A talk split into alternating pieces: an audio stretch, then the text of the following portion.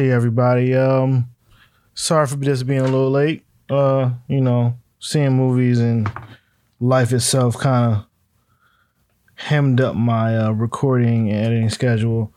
Uh so, um we're talking about episode 2 of the HBO series Watchmen.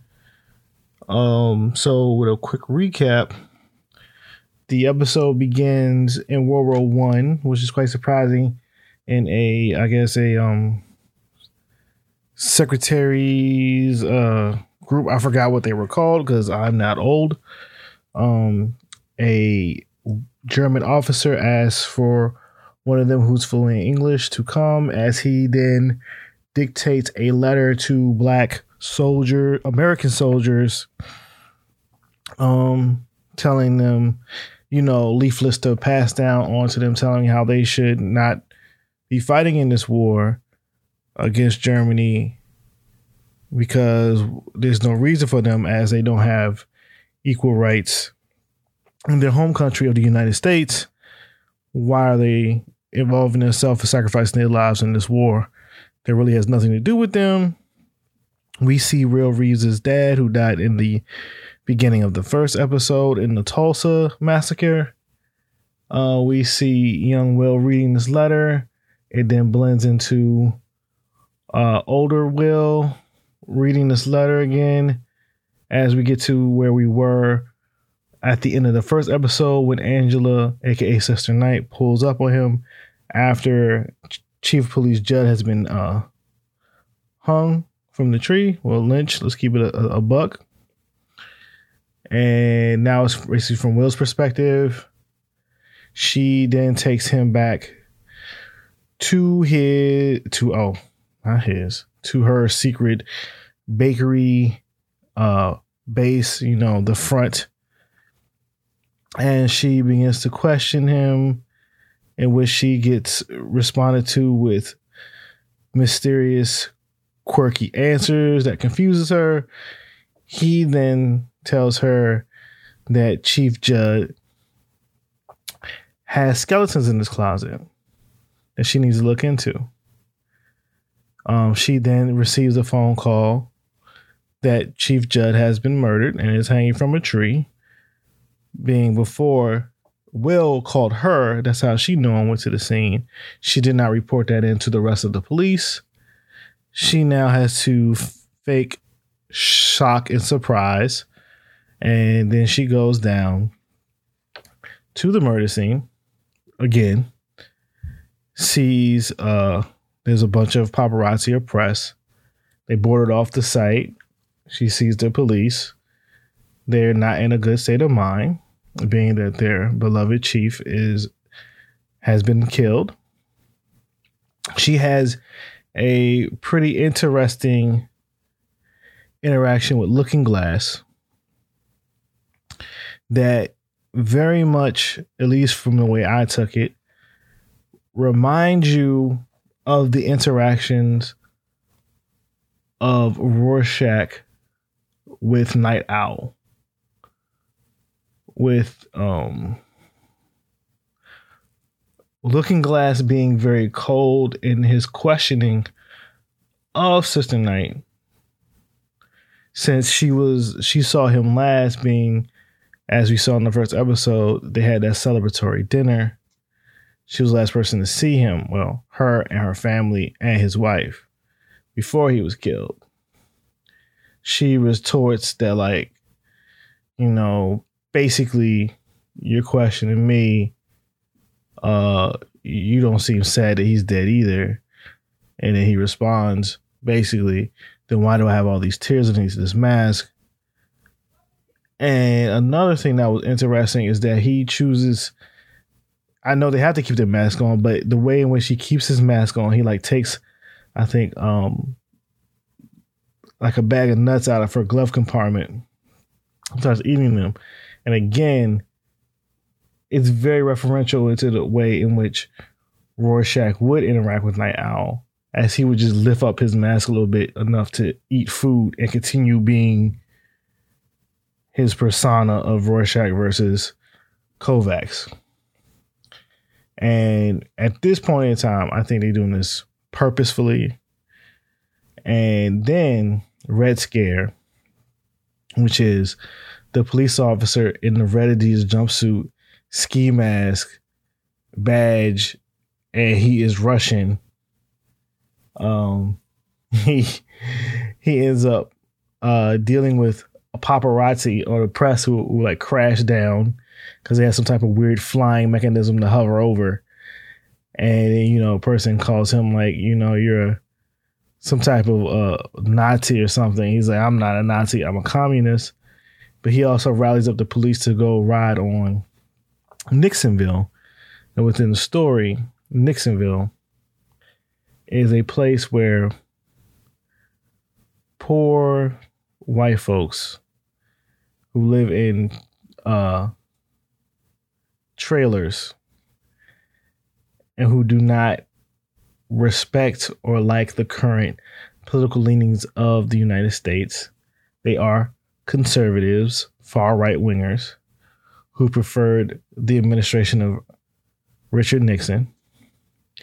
Live and then they name their little towns Nixonville. You can learn this by going to the Peteypedia site, which is like the in universe supplemental material, much like the stuff that was in the book of Mason's autobiography, um, the pirate comic, uh, news clippings, all the other stuff that was in the comic. After you finish the main issue, that was extra stuff. Same thing here. A lot of it is memos from this FBI agent named Petey writing about certain things that happens in the past that gives context, written in memo style as stuff that, you know, people in the FBI would use to understand certain goings on in the anti-vigilante task force that he's a part of. So where was I? Dang. Cops is riding on Nixonville. It gets really bad. It gets violent as they decide they're going to take in every person in Nixonville. Really, really, really hardcore. Uh, let's keep it honest, cop like shit. They start beating up people because some of the people, because also the thing with Nixonville, a lot of the Seventh Cavalry are members of this community. So they're like, we're gonna take in the whole community. We'll find out who did this because the cops in mass believe the Seventh Cavalry were the ones who killed Chief Judd. Now we all know that Angela knows that's not the case, is that Will is saying he did it. She's not letting that out yet. So they harassing all these poor white people. This scene also for me references it sounded a look and tone of when the comedian during the police strike of 1977 was with Night Owl in New York. And he was trying to basically get all the people to go home. And he's like, I got rubber bullets. I will shoot y'all. They were all anti vigilante. Blah, blah, blah, blah, blah. Pro cop, anti vigilante. You know, comedian, nihilistic, don't really give a damn. But Red Scare gave off them good comedian vibes in this scene during the, foray of the cops running roughshod over the community, one of the Nixonville people almost get the sneak on looking glass. Sister Night yams him up, beats the brakes off of him a little bit too much. And it feels kind of like when Night Owl was like enjoying beating the shit out of people, but I don't even think that's an actual clue or a callback to anything else she's just dealing with her own grief and trauma. She goes home. She uh sees her husband playing with the kids. She tells him, I'm gonna talk to the boy, Topher. Tell him what happened to Chief Judd, who he sees like an uncle, grandfather type character. She has to talk with him, breaking it down. He because okay, then they also I might be getting a little too far ahead. Uh, they show what happened in what they call the White Night, which is the night in which the Seventh Cavalry, it was on Christmas night, ran up in all the police house and just started murking all the police officers. You see him bust into her house her husband. You know, she has to go super die hard, but she gets clipped. She bleeding out from the stomach. You see her, it looks like one of Seventh Cavalry's over, and she like passes out. She wakes back up. She in the hospital. Chief Judd is there. He explains to her what happened, that her partner and his wife was murdered. The kids is all alone. Most of the, basically all the other police officers they didn't get killed quick. And he's like, I want to stay on. What you trying to do? And she's like, she's riding, you know what I'm saying? She a G. And, you know, they goes back and you when this talk with Topher comes into play with that, because he's already he was around when it happened, like he saw his parents get murdered. So like death is I think he doesn't like, but he's a little bit easier. He tells Angela, I'll tell the other two, his other younger siblings, who basically Angela and her husband basically raised since they was like babies for the most part. And then she talks to him how like they both see the world black and white. Uh, he was building something with these type of magnetic floating like tiddlywinks or something. And he like breaks that joint. You know, his like he's like angry. He's dealing with the grief. The black and white thing was interesting because again, that's a very Randian concept.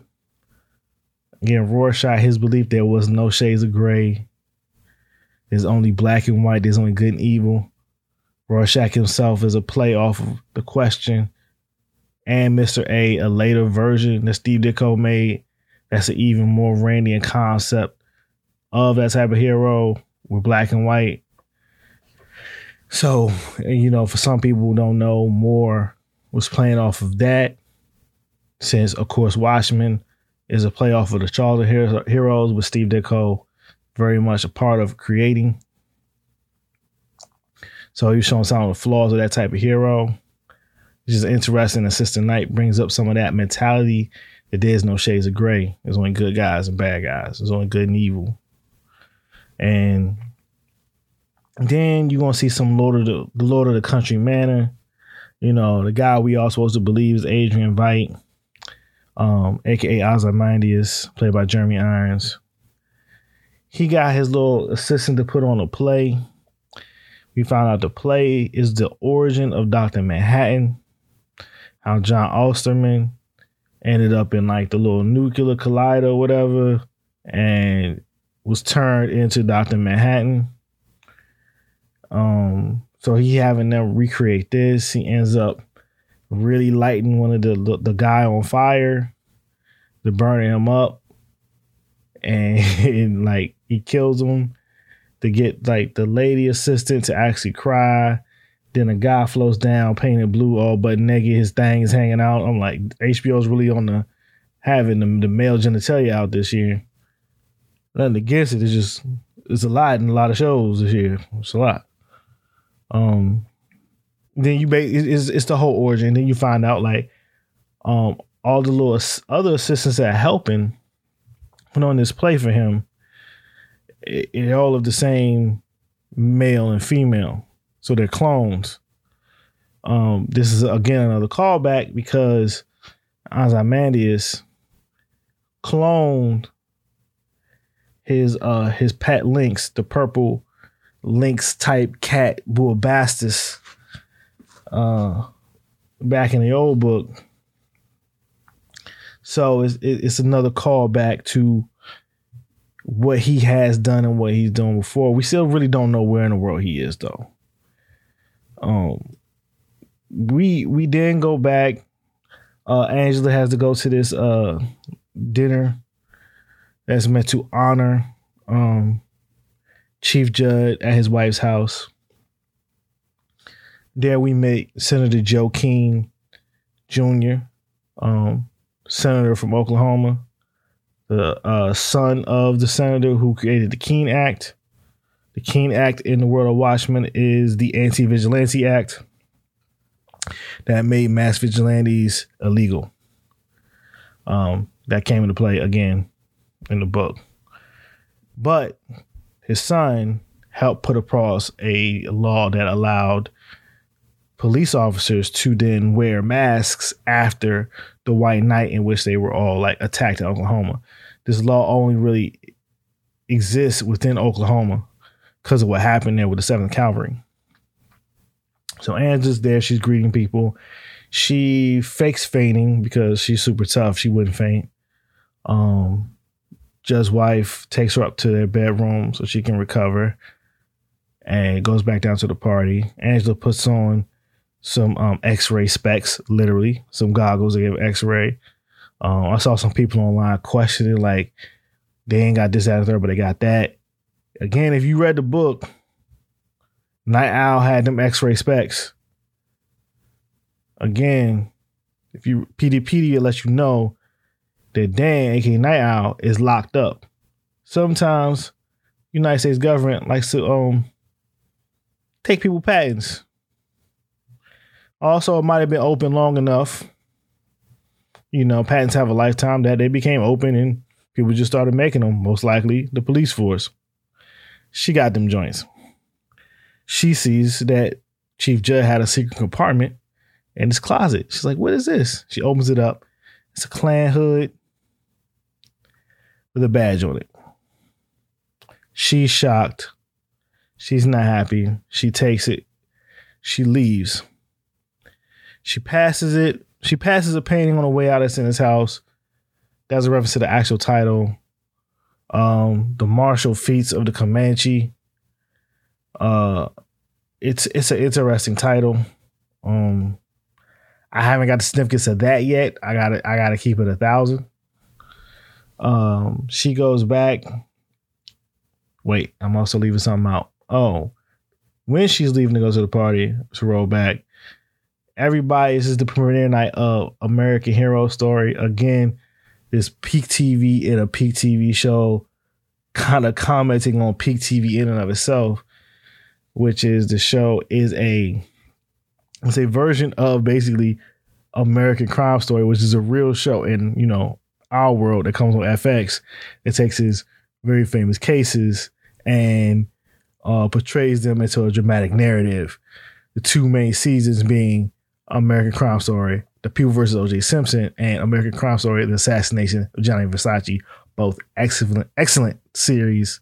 You should watch whenever you got the time. So this is Minutemen focusing on Hooded Justice, which is a hero, the first mass vigilante that we that uh, exists in the Watchmen world.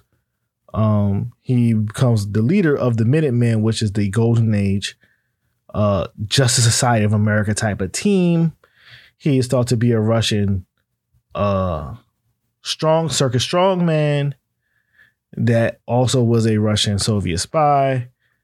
Um, circus strongman being a thing because uh, being that he's the first hero, he's a masked man. And in our world, in the references of Superman is that his gear was based upon uh, circus strongman he was the first superhero. He appeared in 1938. Blah, blah, blah. That's the play here. So in the show version, you basically see them show uh like this weird narration over like a floating dead body in the river. In the book, they say that the man that they thought was City Justice died in the river and they never saw him again. That is one of the actually only open plot threads of all of the book of Watchmen for the most part within like the narrative before things happen and not like the ending.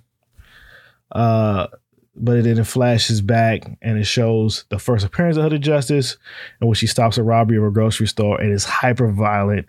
It's like super action packed or whatever.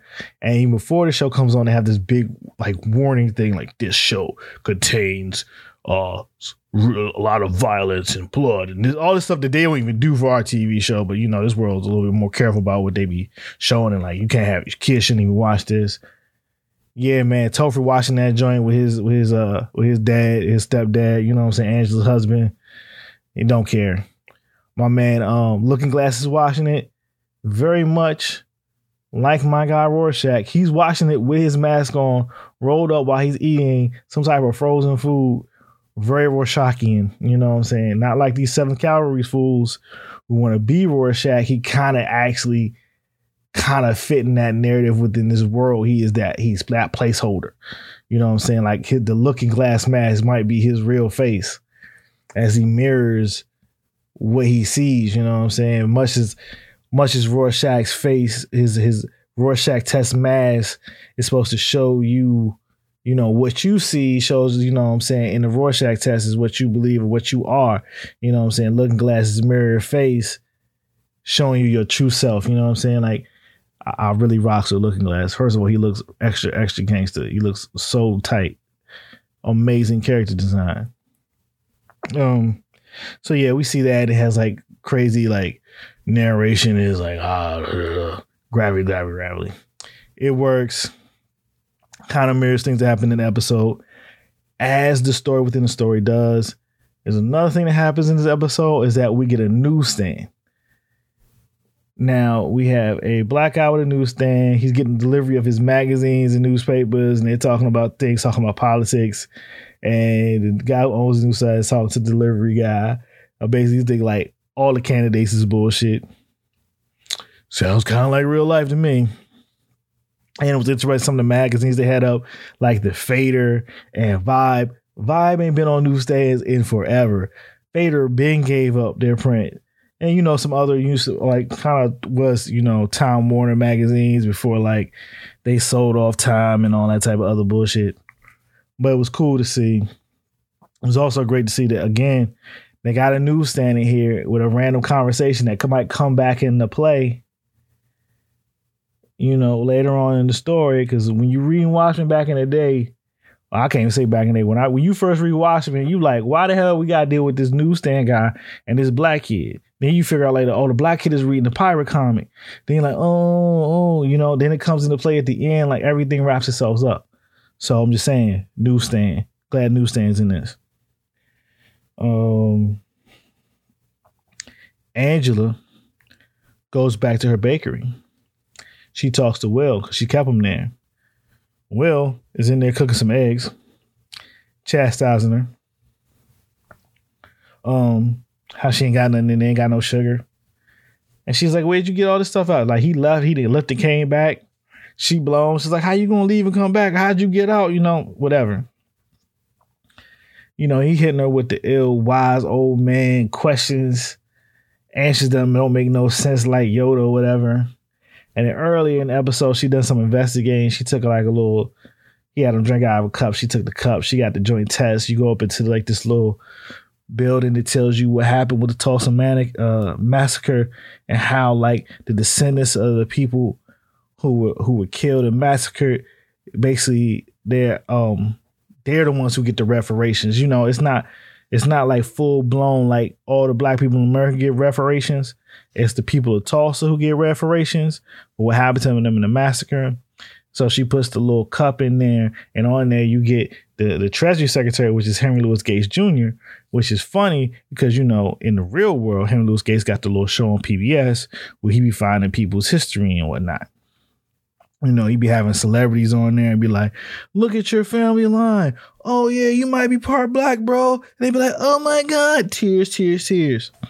So yeah, I thought that was a nice little thing. He's in there. When she's in there talking to Will, she gets a call from the joint because they do the DNA test, you know, it's all computers and stuff. And it tells her, like, oh, yeah, you are a descendant, you're, you know, able to get money. He has, you know, a certain number of family members and descendants. And she was like, and you as I tells like, yo, you can ask blah blah blah and she asks, uh, oh, she asks her name, and she finds out through that that, that she is Will's granddaughter. Find this interesting because remember, my first episode, I let y'all know his full name is Will Reeves, which makes me think he's connected to Bass Reeves, which was that black uh marshal, the inspiration for the Lone Ranger, the movie serial he was watching connected to this the hero, you know what I'm saying? This hero narrative. And see, I got some notes this time. I'm trying to get better. So she's not. He, you know, he asked like, "Did your parents say anything about me?" She's like, "No."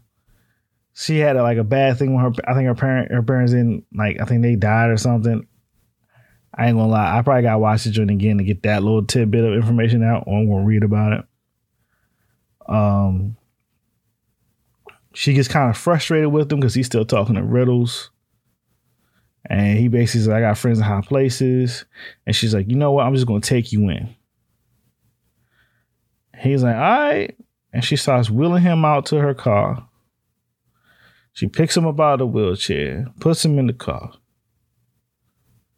Then all of a sudden, this flying ship comes down with a magnet, picks up her car, and flies away. And he waves. Who knows who saved him? I still think he got some type of connection with Dr. Manhattan somehow. Because the note that said protect this boy flew out of the car and she caught it. On the on the other side of the note that says protect this boy is the is the letter, the pamphlet from World War One where the Germans was telling the black folks it's like, y'all you shouldn't even be over here, y'all shouldn't be fighting this war. Uh, white folks in America don't fuck with you. Yo, that's real messed up. You should come on, come over to Germany, you live a better life. Um so yeah. So she's like, what the fuck just happened? And we got more mystery. Uh, we still don't know much about the Lord in the country manner as he is named. Um, we do know that clearly he has a thing about Dr. Manhattan. The watching the first episode, the play about the origin of Dr. Manhattan. Dr. Manhattan is still like this overwhelming presence within this world. Um, again, I saw a lot of good callbacks to the comic. I still think Bass Reeves being AKA, you know, the basically the original Lone Ranger is going to have a larger effect on this story and the legacy of what Angela's Sister Night is. Uh, I still think Hooded Justice connected to this. I don't think Hooded. I think Hooded Justice might not be just one person, or Hooded Justice is connected to Bass Reeves. Um, and that maybe Hooded Justice was black as well. He could have been a white dude and a black dude. They could have switched off. Um, real notice, like, you know, in the previews, um, Jean Smart plays Laurie Blake, the uh, Silk Spectre 2. Um, remember, Hooded Justice uh, beat the comedian's ass after he raped her mom. I don't know if that's gonna come into play, but it just might. It just might. Um, Peteypedia on the HBO site, good resource, good information there, good reading. And that's all I got. It was a well shot episode. This is the show is knocking out of the park. Um, I'm really diving into it. Uh, it's a good palate cleanser after that BS Game of Thrones ending. Um, I can't really get too shocked or anything. There's no way to messing up going off the book since it's after the book. Um, that being said, you know, we already had a whack movie and okay number of prequels. And a not uh, not to me for my taste are not that great sequel comic series. But we ain't talking about that right now. That was episode two of watchmen. Uh i hope you enjoy this. Um i'll talk to you again soon when i uh give you some of my thoughts on episode three and thanks to my patrons. Thanks to people who like and share this on Twitter or wherever. Listen to this. Um, if you can, please share this. Uh, write reviews on Apple Podcasts and all that. It's on most of the main podcast things. I don't. I'm not on Pandora. I'm not on iHeart yet. Um, but Stitcher, Spotify, Apple Podcasts, SoundCloud, Google Podcasts. I'm on that. I'm on that for sure, for sure. Um, hope y'all have a good night and peace.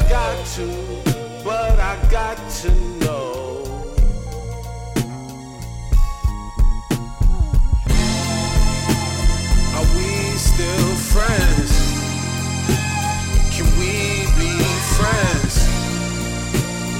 We still friends? Can we be? Can we be friends?